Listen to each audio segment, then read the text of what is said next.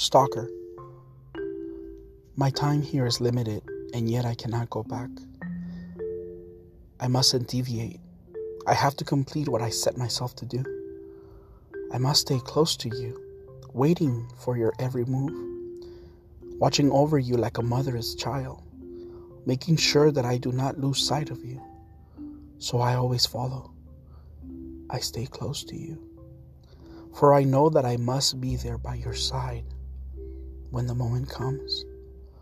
Although you know of me, you don't know me, and yet you imagine me. So at times when I'm so close to you that I can touch you, to you I'm just another. Somebody, anybody, a stranger perhaps. But I am content to be just that, for I do long for your embrace, for your kisses, for your hugs. And although I'm grown, I need your love. I know that here and now I don't deserve it. It is not for me. That love that you carry in your heart is for someone else, and yet I feel it. I cannot allow myself to deviate, though, from my plan. I must not distract myself with emotions. I must stay focused and not lose sight of you. It is the only way to ensure that you and I are together because we do belong together. We belong to one another. Not in this life, but another. We will be together. I will make that happen. Together, like many things do a mother to her child, the moon to earth, a child to candy, a thunder to lightning, coffee to the morning, together at last. Call it destiny or meant to be, but we are meant to be together. I know it. I've seen it. And yet, you don't even know me. But you will. I will make sure of that. In that last moment when life is fleeing before the eyes shut forever, I will make sure you know that it was me. I will make sure that I am the recipient of all your love, all your attention, your embraces, your joy, and even your sufferings. But I must be patient. I must be ready. I must wait for the perfect place, the exact moment. So I continue to follow you. From the train to the marketplace, in the restaurant to work, the coffee shop.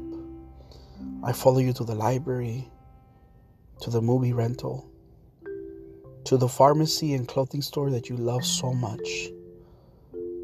Today, tomorrow, every day that I have to, after you, behind you, near you, close to you, next to you, is intoxicating. Until that one fine day as I'm walking down the street that afternoon, I suddenly realize this is the moment. The moment is happening. Suddenly, out of nowhere. Like those moments in movies when the plot is revealed, like the moment an eclipse is complete and total darkness ensues. Like the very moment a child is born by taking its first gasp of air without control or knowing it is alive. The moment is now, starting its own life. This moment is my moment. So I run to you. I take you in my arms. I push you to the side, and that moment when my life begun and yours ended is no more. That moment when death and birth are the same, that moment when my life changed forever by ending,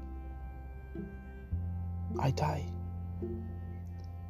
Because as it turns out, by saving you and sacrificing myself, I allowed that future baby in your womb to this time around have a loving mother by its side saved forever in your loving arms, the recipient of a thousand hugs, a million kisses, My life suddenly flashed in front of my eyes, even that life that I still yet to have, but now will never see with my own eyes. But in a way, I do. As I lay there, dying, a gift. When at that last fleeing moment you grab my hand, you look into my eyes and you thank me for saving your life. That final breath is the very moment that I made it all worth it. For I had finally seen my mother. After the lifetime of not knowing her and grieving her in existence, she finally calls me son as she kisses my dying face, and I die in her arms.